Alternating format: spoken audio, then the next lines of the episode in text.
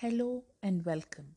Welcome to Voice of Reach. Voice of Reach is a podcast from the Reach Foundation for Community Services, promoting social, emotional, and psychological wellness in children, adolescents, and their families. This is part two of the parent question episode. I did answer a couple of questions in part one Please listen to the previous episode, and I hope that was useful to you. The part two of the episode, I would be covering a couple of questions in this episode as well.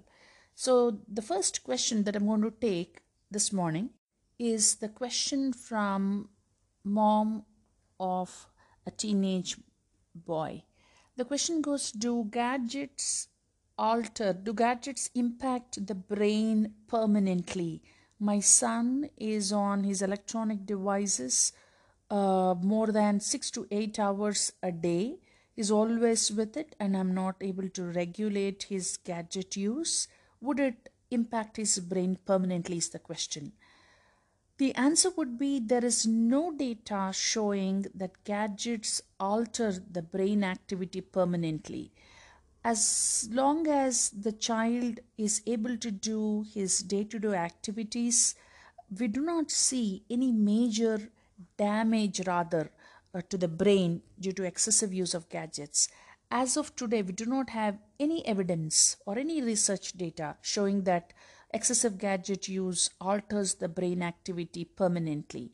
In fact, recent data shows that gadget use during the time of uh, lockdown during during the times when children do not have anything to do is not a bad th- idea because children in instead of getting bored uh, and sad it's better to be on gadgets keep themselves occupied rather than uh, feel down and sad. So there's some ev- evidence to that that making sure that your child is occupied is better than them sitting and being idle which might make them more sad and depressed.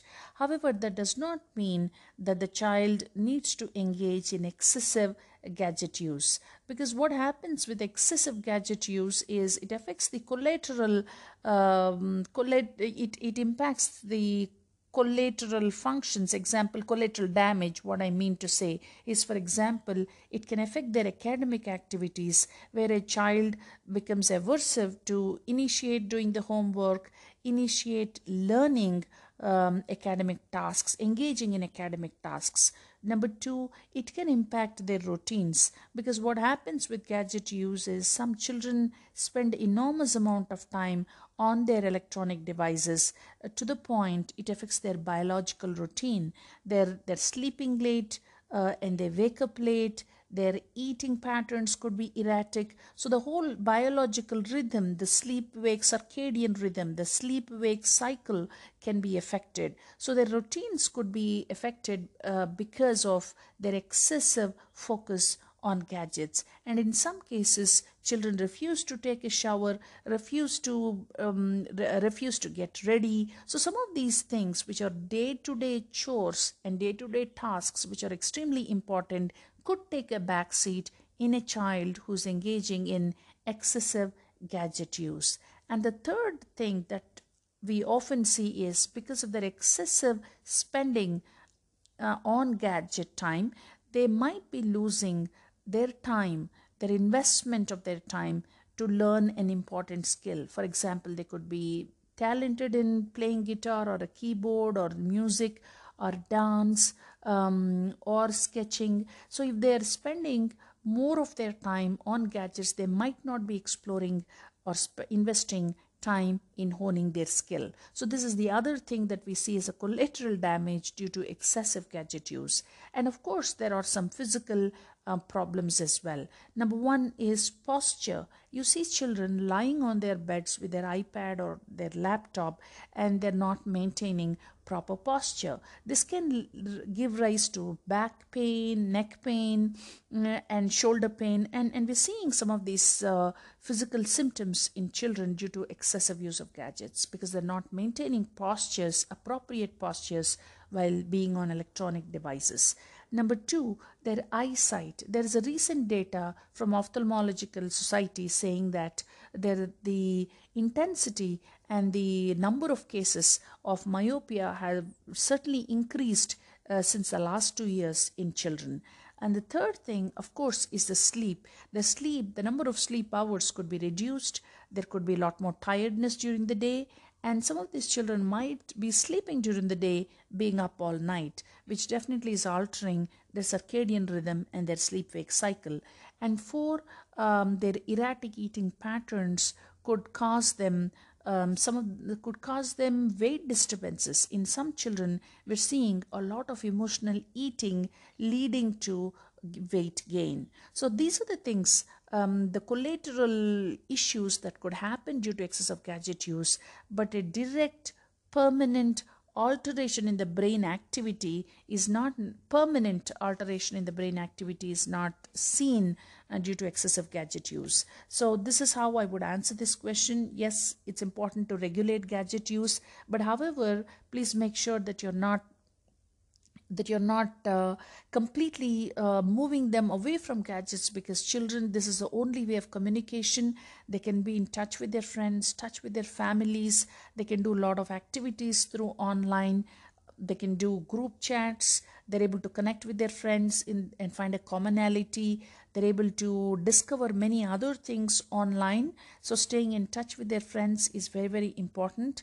And children are also exploring their talents as well something like music producing music together, enjoying an activity together during these pandemic times due to online activities. So do not completely restrict them, but make sure that, that you that you give regulate their time so that the other collateral activities that we discussed above are not getting affected.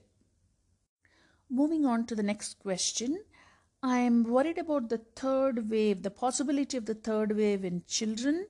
What should we be doing? See, third wave is something that all the experts are talking about. Uh, there's still a lot of unpredictability and uncertainty because we do not have uh, the same same kind of information, the same information from all the experts. Yes, they're predicting a lot of things, but we still need to get a better understanding of how all of this unveils over a period of time.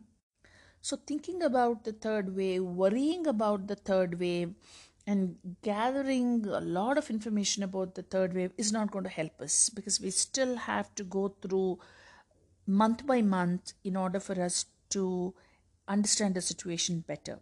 Because the virus has changed its uh, its type it has mutated so many times it it, it in fact uh, wasn't um, wasn't helpful to understand the previous peaks because it took us for a surprise. So we really do not know what is in store for us. But we need to go through the current time and make sure um, make sure to keep our anxiety under control rather than being consumed by the anxiety. So what do we need to do? And what what can a parent do to help themselves manage their anxiety and also teach their child to manage their anxiety. Number one, focus on the right things. Focus on things that are going right for you. It's very easy for our brains to focus on things that are dangerous, that are threat, that are a threat and that are intimidating or bad events happening around it's difficult to pull our brains and minds out of those and to make it focus on the positive things. And of course, that is a habit. Please ensure that you start putting your effort on focusing on the right things. Ask your, ask your children to keep a gratitude journal. What is the one thing that went well for you today? What is the one thing that made you happy today? Why is it important? Because it evokes positive feelings and helps alleviate fears. So, even as a parent, when you talk about something that went right for the day, it really helps your children to focus um, on these positive thoughts as well. And, the second thing is to be predictable in routines. You are going to hear this uh, everywhere predictable routines because routines give us a, give us a rhythm to our lives and we fall within the boundary. Otherwise the day would be clueless. So maintaining these predictable routines would help. Of course we may not be able to follow a perfect routine but more or less um, children should be able to have a routine. They should not be drifting away. More than one to two hours away from their normal routines. They cannot sleep on sleep at a perfect time, may not be eating at a perfect time, but within the range of one to two hours, they shouldn't be drifting more than two hours from their normal routine because it would be hard to correct a routine if they fall beyond that.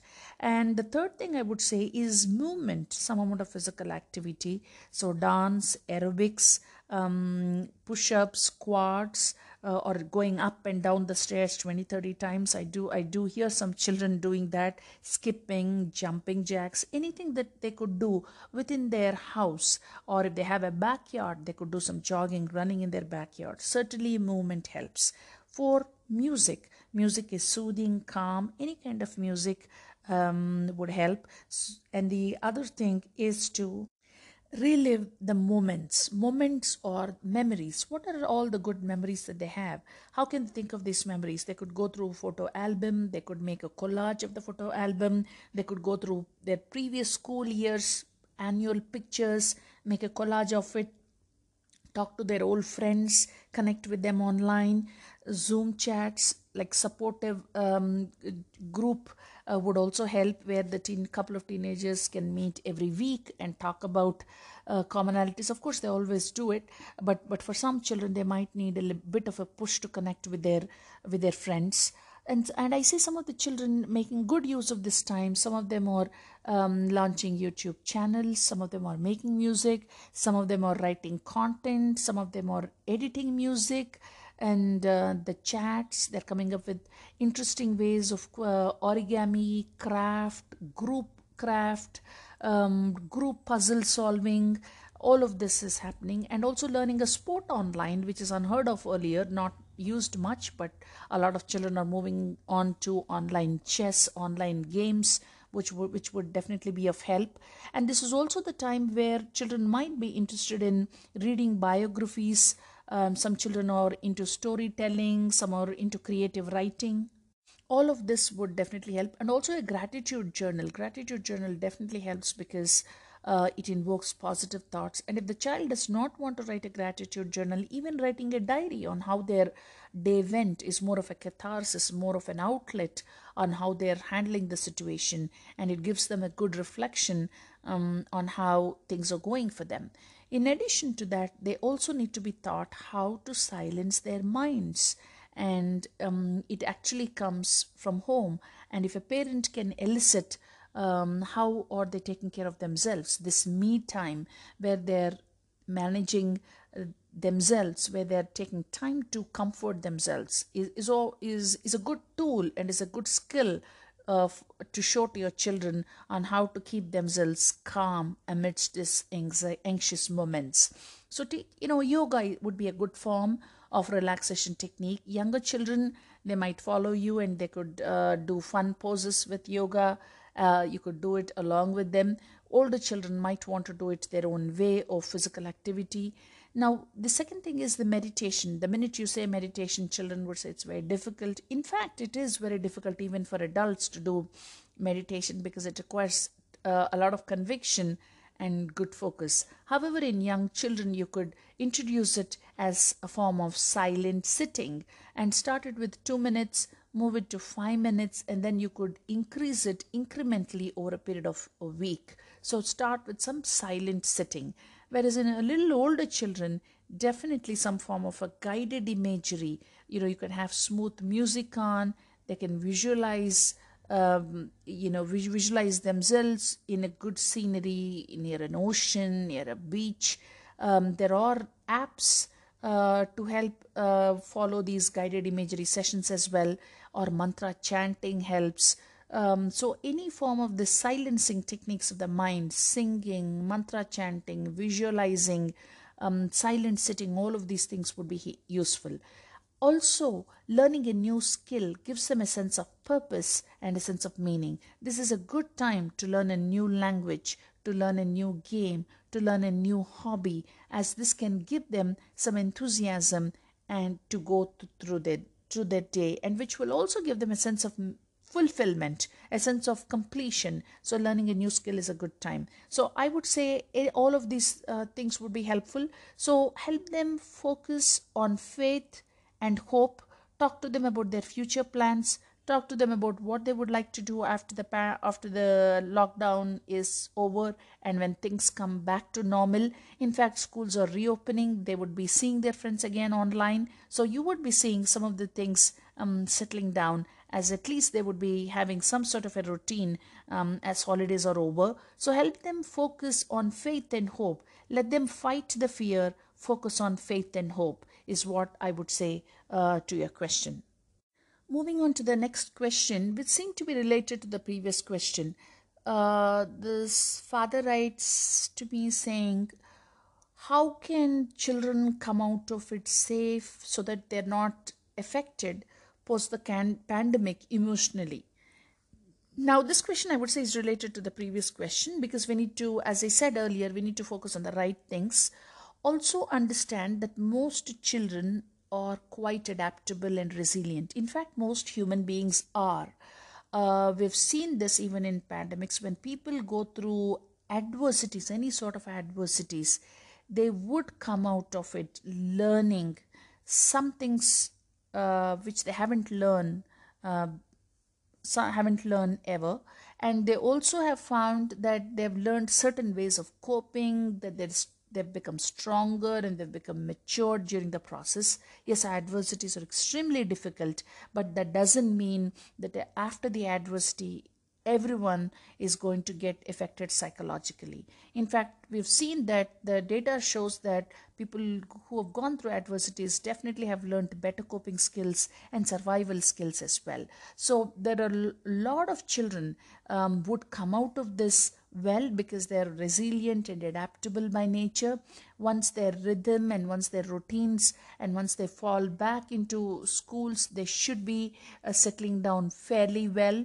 Um, yes there would be some amount of adjustment time but they would do fairly well. However there would be uh, maybe a group a section of children who might be requiring uh, psychological and emotional support if they're not able to settle down well emotionally post the pandemic. And and this also help and this also uh, brings out other life skills that we need to talk about in children. Because we do know that, that the current generation is already seeing things which are unprecedented. As they grow up and during their growing phases and into their adulthood they probably will be seeing lot more situations which the previous generations have not seen. Because there is climate change happening uh, there are these you know different kinds of infections uh, which which are unheard of which are happening in the form of pandemics or epidemics. So the current generation also needs to learn how to adapt and how to survive. So think of this as uh, a situation which is helping them uh, understand um, the the threats that might exist and the ways for them to still keep moving on in life despite what is happening around them. So there is children would learn to be resilient. Children are learning how to adapt. Because just look at the school system and the learning and the connections that are happening over technology. So they've already adapted and their adaptability would continue. This also gives them an additional um, additional skills in terms of how to cope with problems, how to problem solve, because you are seeing children coming up with novel ideas on on helping their parents, uh, you know, use technology to help others in the community during the pandemic times. We're also seeing children, young teenagers, coming up with innovative ways on getting the right information, um, conveying the right information to people using technologies. So there are new ways of problem solving children are coming up with, uh, with as well. So these are possibly the right life skills that children require, and this is a perf- this is uh, giving them uh, time and avenues in order to help them come up with novel ways of problem solving. I would say these skills of adaptability, resilience, coping, problem solving are the life skills the children require either they are uh, requiring of course they learn these skills over a period of time in their natural environments um, like school playing with their peers and exploring their environment however in the current situation also is giving them um, is giving them opportunities to think of how to solve a problem. So f- help them focus on problem solving. Uh, do not worry about what will happen to them psychologically emotionally. As i said most children are resilient and uh, and can adapt to situations and give them that support to adapt and survive. And if children require um, extra help, certainly such children would be requiring the help of um, professionals um, to help them cope psychologically and emotionally. So, if you see a child who's unable to handle this, is overtly anxious, is overtly depressed, has um, is not hopeful about future, um, and is not able to function uh, well in in his day to day functioning, please seek uh, the consultation of a professional, be it a counselor, a child psychiatrist, child psychologist, or even your pediatrician or your general practitioner. You could start off with the first level of talking to people that you know, your friends and family, or maybe mm, the counselor, or maybe uh, your pediatrician or general practitioner. Things are not settling down. You can escalate to the next level of counseling. And if you're feeling something is very urgent, something is very intense, you should consult a psychiatrist right away. Hope this information is useful to you. I hope uh, through the Reach Foundation for Community Services, this information helps parents in understanding their children better and managing um, their children. And please share this information and subscribe to this um, podcast. You could also send your questions um, to this email contact rfcs at gmail.com. Contact rfcs at gmail.com. Thank you so much. This is Dr. Yashaswini Kamaraju, child and adolescent psychiatrist from Bengaluru.